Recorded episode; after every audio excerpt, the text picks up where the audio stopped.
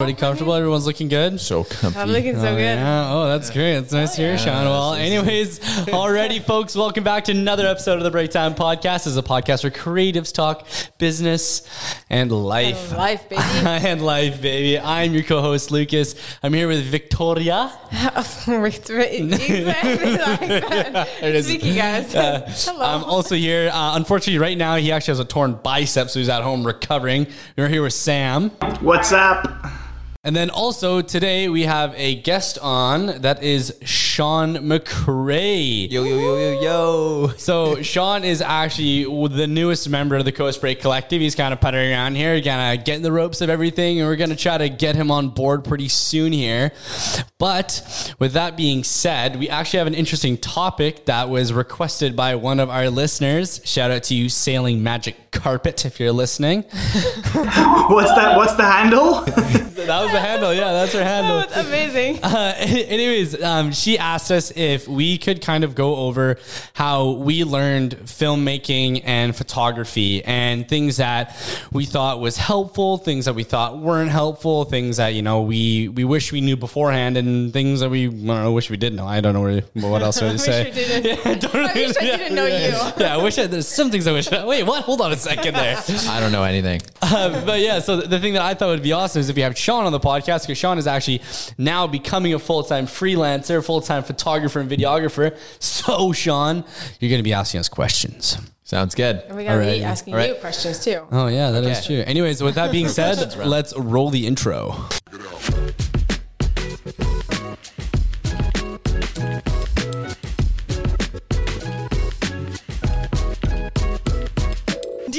Do you need to say that we're rolling the intro? Is that a thing that you need to do? I don't know if I need to, but I did it a couple times, and then I started realizing I did it every time, so I'm just going to keep doing it.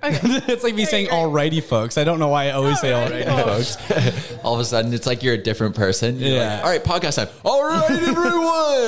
Okay, now- She's like, let's do it. Sean, you're just taking my spotlight. Sorry. I'm gonna give him the purple line. Yeah. All right. Um, Anyways, so to start off with, um, I think the best way to kind of go about this is Sean.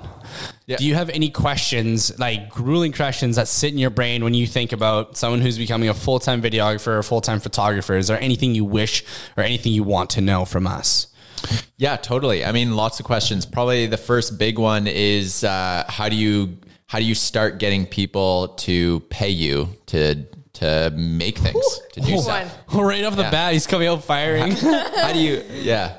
Um, well, Sam, I'm actually going to call on you for your questions and stuff. Since Sam is on Zoom, it's going to be a little bit easier if we just give him the spotlight for a little bit. So, Sam, I'm going to fire that question over to you to answer. Oh damn. Okay, I'm on the spotlight. Um, how do you get people to pay you?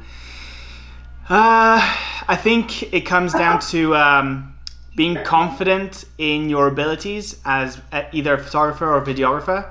Uh, you know, if you've built yourself a bit of a portfolio over time, and you know, I'm sure you've done some gigs for free because that's why you're asking the question.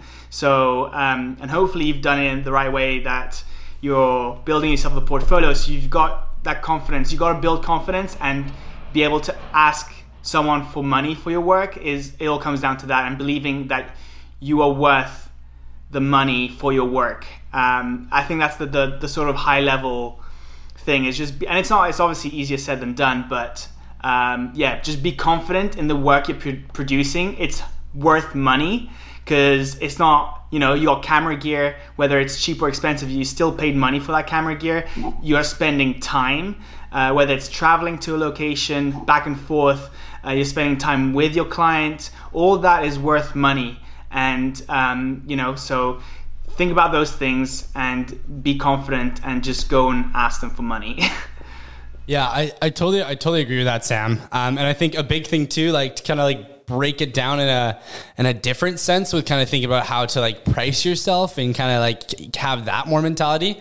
Um, I think an important thing that people should figure out is how much does all your gear cost, and how much would you have to charge if you did an average of 15 to 20 shoots throughout the year, how much would you have to charge someone in order to pay that equipment off? Right. Because a lot of people are um, they have this idea that creatives is like, oh, you just have a camera and you can just go do it. It's like, well, little do you know, this camera is four and a half thousand dollars. This lens is three and a half thousand dollars. My time, the time I spent editing, like there's just like lots of costs that come with it that people don't realize.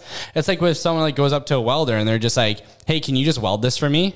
Like, well, my welder costs six grand and I went to school for this, so I'm going to charge you this. And people are completely fine with that. Um, when you get to a more of like a professional commercial space or when you get to more like a business to business, a lot of people already know in their heads that they're going to have to pay if they want quality. So I think having that in your back pocket, knowing like my equipment costs this much. If I did 15, 15 videos this year, how much would I have to charge to pay that off and make that just part of what you're going to charge them? Not the whole thing, Yeah. Mm. part. Keep that in mind. If it's going to be like $500 from every shoot's going to go towards your equipment to pay off this piece of equipment, if you did 15 shoots throughout the year, $500, you have to charge at least $500. doing the math, guys. This is not. That's math I've done before in the past, so I'm just like reiterating words that I've already sat down and know that they're right. that being said, I think it's really important to know who you talk to and who you're trying to take on as a client, right? Because with that in mind, you can't get your friends to be your clients, right? So it's Yeah. really important to start filtering filtering through who you're reaching out to or who you're accepting because they're as a freelancer, you may or may not, most of us do run into people who just want you to do free work. Totally. And you and you need to say no. May or may to- not. God damn it, that's like every week. I'm really diplomatic here, okay? May or may not. May is the key. Yeah. Yeah. So everybody does um, run into people that want you to do free work, and and if you don't, if you say yes to all of those, you won't have the capacity to say yes to an actual paid job because you'll be eaten up by everything that's happening for in the free free world, right? So. Totally. I think um, if I could chime in, I think yeah, you guys all have some super good answers um, between the three of you. I think I think the the free work thing is an interesting topic because I think there is a lot of value in that too. When you guys, I know when you guys started like over a year ago before you started charging people, you were doing some free jobs, and I know I've done free jobs too in exchange for gear. And I think that is a really good point actually to to not necessarily do free work anymore once you're established and you're making money. But I I do think that's a really good tip. I actually want do- to to gain reel experience. Yeah, you I know? want I want to reel back something that you just said is like not doing free work anymore. That's actually not very true at all. I think it now it like is boiling down to the point where if I want to initiate something, if I want to make a video about something for myself or because I have a passion and I want to see and I want to create this video, I don't really consider that free work. We call that passion projects all the time. And like it's always good to have passion projects. It's always good to be creating videos. And if you don't have any work lying around, the only way to get better and learn more is to just make a video, like whatever it is. And hmm. I really like this. I really like making really high end Instagram reels. I've like no context, just like super cool videos. Yeah. Cows. Because yeah, cows, my parents' farm. Yeah, just Yeah. random stuff. But I think like that's like the best way that you can learn is by finding things that you want to film, things that you're eager to film, and going and filming them. So I think the idea of once you get to a certain point, you never do free work again. I don't think that's really what it is. I think you find more passion projects and more things that you want to film that you don't care if you get paid as much. Totally. Yeah, so you find creative ways to make it work for you, and so it doesn't seem like uh, a pointless free work. You know, like you Yeah. are you have an intention of going in and saying, "I'm going to do this because it's a passion project. I'm going to do this because it's going to get me more work down the line." So it's the feeling is different. You might not get paid for it, but the feeling of it is different. For sure. And if, if I may just interject quickly about um, doing free work, I think, you know, if you're starting off as a freelancer and it might not be a full time job yet, but I think it's important to do that said free work with intention. So not just, you know, oh, I'm just going to shoot for free because I'm, you know, I, I, I'm not confident enough to ask for money, but, um, and I've got an example about this, personal example, which I'll say in a bit, but um, it's important to go with intention as in you know if you're building a portfolio and you need some portfolio pieces that's niche to the sector you want to target then that's going doing free work with intention. So finding those those projects and stuff that will be important to build that portfolio that's going with intention for me for example i think i was I've, i'd only been on the island for about nine months and um, or not even and um, i figured that how I could get money is in the wedding industry here, um, and but I had zero experience. You know, I had zero video work. Or I think I might have done a couple of engagement shoots for photos, but no, no films, no wedding films.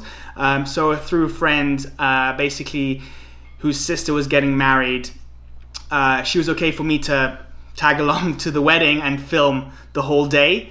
And I didn't ask for money because I was like, I'll just I'll just bite the bullet. And you know, it was 12 plus hours of filming up in uh, Parksville. uh, zero, the gas wasn't paid, nothing was paid. I just went out up there. It was exhausting. I literally on, on the way back, it was like 11:30 p.m. I had to stop a couple of times on the way down because I was so exhausted to take a 10 minute nap. But yeah, I just filmed all day, filmed the wedding, del- delivered like a I think a two three minute video. Uh, they were super happy with it. I was quite happy with it, and, and it allowed me to sort of. Um, sort of market myself for wedding films, right? It, it, you know, I had something to show potential couples um, that yeah, yeah, I've done a, I've done a wedding film, so you know, come and hire me, and and sure enough, you know, I got a couple more bookings out of it. Um, so you know, bottom line is you know, do the free work, but it's got to be with an intention, with it, with a goal, basically. Yeah. Yeah, totally. I think I think just to clarify, I, am totally for um, doing like passion projects for you know for for free. Like obviously, I don't. You would never pay like yourself to do something for fun, right? I I think it's I think it is a lot of value. I think I think um, I'm like totally stuttering on my own words right now, but um, I guess like back to the viewer, like maybe that original question of how do you get paid? Um, I super agree with what Sam's saying. What you got, what you guys are all saying is like doing things with intention at the beginning and not necessarily making money for it from it is fine because it gives you the experience and then the proof in your portfolio to then be able to show people this is what I can do, and then people will pay you for it. And I think that's like super, super important. 100%. Uh, and then obviously you're always going to do things for yourself to get better, which is not, you're not getting paid for that stuff. That's passion projects, but that free that free work. Like there's a few things i'm doing right now which is like just in exchange for being sent some gear not getting paid um, not getting paid for it but getting sent free gear and then shooting product shoots and doing some work. And then i'm able to add that into my portfolio uh, and then show other people clients you know look i've done this work for these guys. And then if they like it they pay for they pay for it in the future. And then you you develop that. And i think that's that's so valuable. So that's a good way good way to move forward. 100% yeah. yeah. But um, are we moving on to another question? Yeah. Next question. Yeah, let's let's, let's go. So um, let's gear something a little bit more towards uh, learning how to become like a better videographer and photographer because that was kind of like what she was asking about. Yeah. So do you have any questions kind of relating to that scope of learning? Question mark. Wow. Question mark? Big question mark? yeah, sure. yeah, I can th- I can think of a few things like just off the top of my head. So, in the scope of learning, um, in terms of skills, whether it's video or photo, uh, we all know that the internet's a huge resource, like using YouTube and watching tutorials. But maybe aside from that, what are some methods that you guys use uh, in order to just get better with your equipment, to maybe enhance a style, or just what are some methods that you guys are doing actively to to learn and to educate yourselves? Yeah, so the biggest thing that I do is I try to make a video every single week.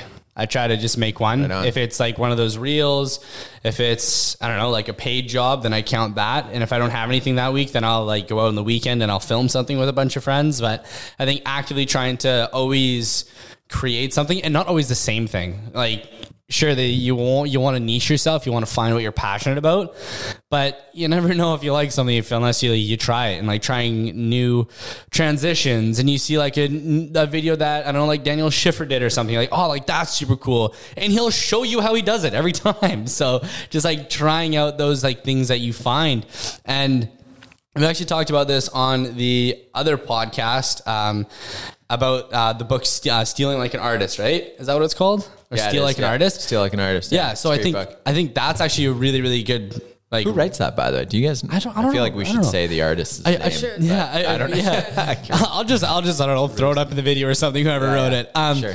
But basically, um, they they talk about how you aren't um you aren't the first one to do something, right? Mm-hmm. And Sam said it before too. You're not reinventing the wheel. So why not try to embrace and try to recreate a video that somebody else made? Obviously, not throw it out there being like, "This is my video. Look how cool this is." Yeah. But you know, but just like because then you you will find yourself like maybe you like something that they do in that video or a technique they use, but you really hate another one. So you're probably going to reuse that technique again. You're going to learn different ways to do things. Um, But I think on top of that, on an educational level, um, there's this course called Full Time Filmmaker by. Um, uh, Parker Walbeck. Uh, and that, like, I did that for a little bit. I thought that was helpful. Yeah. Did I complete it? No, because there's a lot of things that I already knew myself and learned myself. But um, I think that's a resource for anybody who's just starting out that you could tap into. It's about $1,500. But I mean, you're investing into yourself and your business by doing it. And it's also a write off. So that's cool. Cool. Text right. Yeah. and what about you guys? on Victoria yeah on, that, Sam? on Yeah. that note i think that's really important and one thing that we constantly talk about is you know making videos but also getting feedback it's it's again we can go back to the intentions but make a video and then and then let go of the outcome in a way that you can go out and ask for feedback Mm-hmm. and just welcome any feedback that comes Yeah, try to find people that will give you real feedback. Real though. feedback. that's, That's hard. That's hard to find. It's Actually, hard tough to one. That's a tough one. especially because we're surrounded by people who are less creative or or they you know they're not in the videography or photography industry. So every single video what we make, they're like, "Oh my god, it's so cool! that it's so cool." The video's So, yeah. sick. Yeah, but what sucks about it? Come on, something sucks. we You need know- what's his name? Simon Simon Cowell, or what's the you know oh, you've got from, talent? yeah, the, from America's Got the, Talent. ju- the judge guy Simon, who's like super harsh. We need him in here to just be like, your video is terrible. You It just sucks. It's awful. You should do better. yeah. You Yeah. should do better. What- what about Sam? yeah, what about you, Sam? Yeah, um, I think I think I mentioned this in, in last week's podcast, but um, I think what's super important, it kind of relates to what you said, Lucas, about um, going every week, for example, doing a video for you, for example, is to just yeah go out and shoot, whether it's video or photo, and that will enable you to get to know your gear. I think that's super important when you're starting off. Is knowing your gear, your camera, your lenses inside out, especially your camera settings, right? Um, if you're out on a shoot, especially if it's a paid shoot, and you you have a doubt about a setting or something, then you might miss a moment. You might miss the, the, the money shot. You know, so knowing your gear and what it does and all the settings is super important. And how you do that is by going. I'd even say, you know, when you're starting off, do do something every day, whether it's video, photo. Like shoot. It doesn't have to be an hour long. If you're shooting video, just shoot something short. If it's photos, literally go out of your home or in your home for like 10 minutes a day. It's literally nothing. Uh, just shoot. Just practice, practice, practice. Try different settings, see what they do, um, know what they do. Uh, I think that's super important when you're starting off is knowing your gear inside out. Yeah, it's a really good one. I, I'm just going to throw it in there anyway because I'm sitting here with you guys. I, I really like shooting with friends or shooting with other people, uh, like people who have cameras and know how to use them. Um, I think that's really good. Good tip as well. There's like a while where I was always shooting kind of the same style of photos, and then I went out to shoot with uh, my roommate. Um, just a little plug, TJ Watt, Ancient Forest, Ancient Forest Alliance, Save Fairy Creek. But anyway, he's a great photographer, and I sometimes we go out and shoot together. Just he's just an example, but then like we'll have our cameras, and and he'll blow my mind. I'll be like, oh, that's how you do that photo, and, and it's like a great way to learn, right? Yeah. just- Yeah, I think I think that was an, tips, another but- thing that I was going to bring up is making sure you surround yourself with like-minded individuals, but also people that don't do what exactly what you do. You know, you know if that makes sense. Like they're um it's really hard to surround yourself with people, especially when you feel like you're in a rut that are creative in the exact same way as you are, because then you are only going to be doing the exact same creative thing all the time. So it's really good to kind of expand your horizon in a sense. Um, with like like Nikki Nonis, for example, is I re- I really like shooting with Nikki. First off, it's just super fun. We're just super creative, and he specifically does cars, and he you know is unreal at just doing car stuff. Cool. So I go along and I'm not used to doing car stuff. I've never been a car guy. I've always had just like crappy trucks. You're a truck guy. I'm a truck guy, yeah. I like to, do you know what? I drive a silver VW Golf right now and I hate it. Anyways, um, but so Shout out to you. yeah, no, it doesn't deserve it. Um, but yeah, that like that's that's another tip basically that I was gonna. I'm totally lost my train of thought.